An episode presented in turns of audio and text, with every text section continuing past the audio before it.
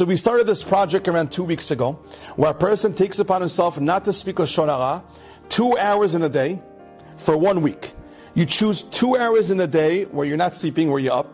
For one week straight, you're not speaking Lashon Hara, not listening to Lashon Hara, not on social media, nothing.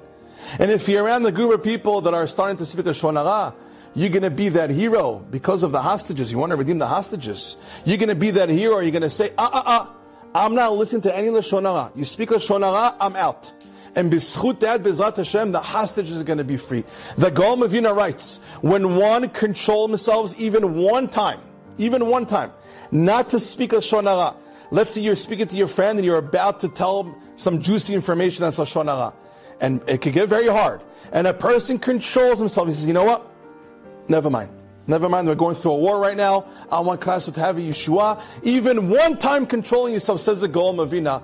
The Malachim and Shemaim, the angels of Shemaim, are jealous of that guy, of how much beracha, how much blessings, and how much shefa that person is going to get from Hashem, because he controlled himself one time from not speaking Lashon Hara. Can you imagine? If a person takes upon himself two hours a day, for one week, no Lashon Hara, how much beracha and blessings is going to be the, to the world. And Bezat Hashem, B'schut the hostages will be 100% free and healthy. So since we started this campaign, we're up to the number close to 800 people that signed up. 800 people.